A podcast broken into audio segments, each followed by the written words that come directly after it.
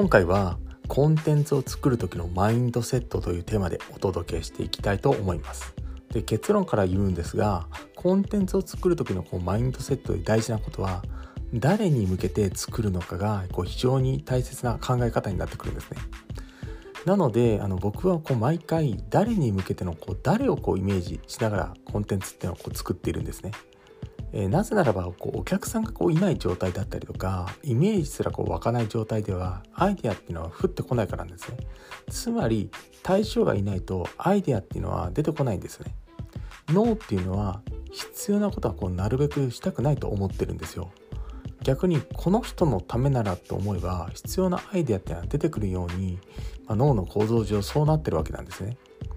だからどうせコンテンツを作っても誰も聞いてくれないとか誰もこう見てくれないと思えば思うほど脳っていうのはじゃあ必要ないなって判断してアイデアを出してくれなくなってしまうんですね。だからいかにこうコンテンツを提供する相手をこうイメージするかが大事になってくるわけなんですよ。でイメージする時のこう相手は一人をこう明確的にイメージすることも一つの手なんですよね。逆になるべく多くの人をこうイメージすることも大切なんですねでどっちをイメージした方がいいのかというとコンテンツを作る上での考え方が2つあってまず1つ目がこう臨場感なんですねつまり一人の人を明確的にこうイメージするんであればその人が目の前にいるかのようにそしてあたかも一緒に対話をしてるかのようにイメージすることが大切なんですね。また語りかけるように臨場感を持って話すことが大切なんですね。まあ、こうやってなるべく臨場感を持たせることがとても大事なポイントです。でもう一個はであの人数なんですね。まあ、たくさんいればいるほど多くの人に、ま、コンテンツを届けないといけないから必然的に抽象度が高いコンテンツになるんですね。だから1人の人に話すよりも10人の人に話す時は10人が共通する話をしないといけなくなるんですね。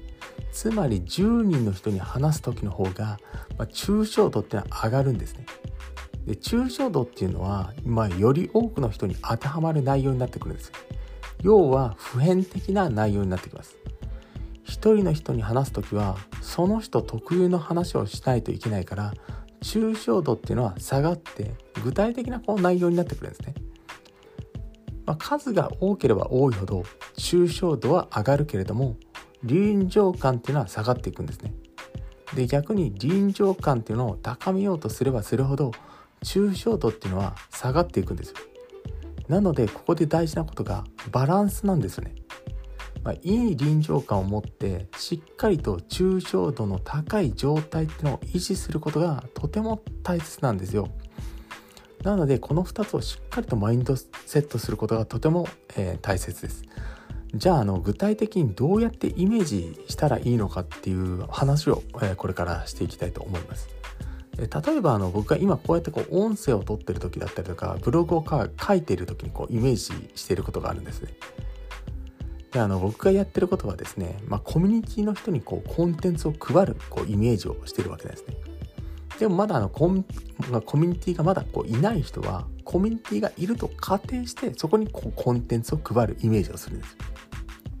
で次にイメージすることがそのコミュニティメンバーがセミナー会場に全員その会場にこういる参加しているイメージをするんですね。でその人たちに向かってまあ、喋っているこうイメージを持って、まあ、音声を取ったり、こう話したり、ブログを書いたりするわけなんですね。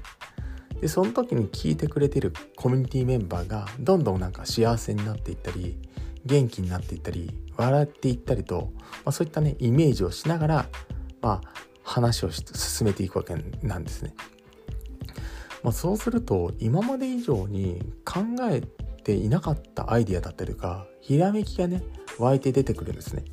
まこのように脳っていうのは臨場感を持ってイメージをした空間に対して必要なアイディアっていうのを出してくれる構造になっているんですよ。でもっともっと臨場感が高められるなって思ったら例えばもう日本武道館とかイメージしちゃってでそこにまコミュニティメンバーだったりとかそのコミュニティメンバーの周りに関わっている人だったりとかつながってる人をイメージして全員日本武道館にこう集めるイメージをするんですね。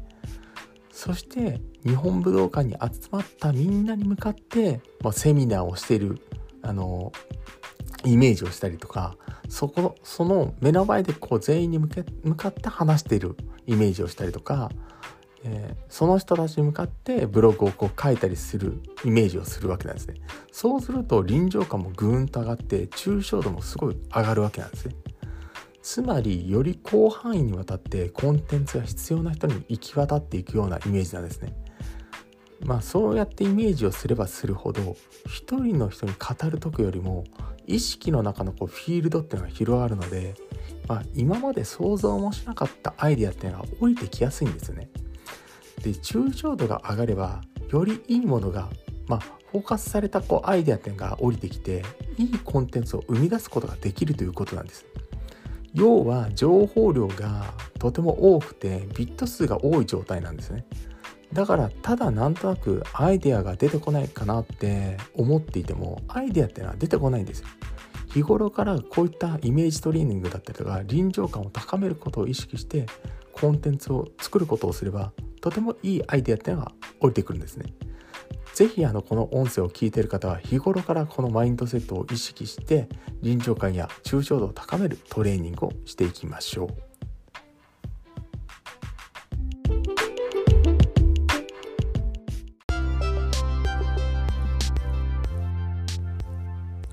今回も最後まで視聴していただきましてありがとうございました。この配信では人生のレベルアップを目的とした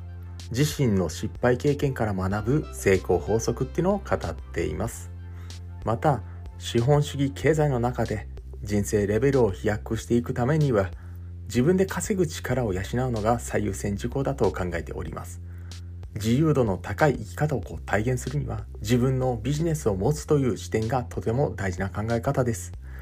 今後の時代背景から一人起業をしたい方やビジネスを持ちたいと思う方にはですね、おすすめな無料ビジネス講座も行っていますので、チャンネルの説明ページからぜひともご登録お願いいたします。ではまた次の放送でお会いいたしましょう。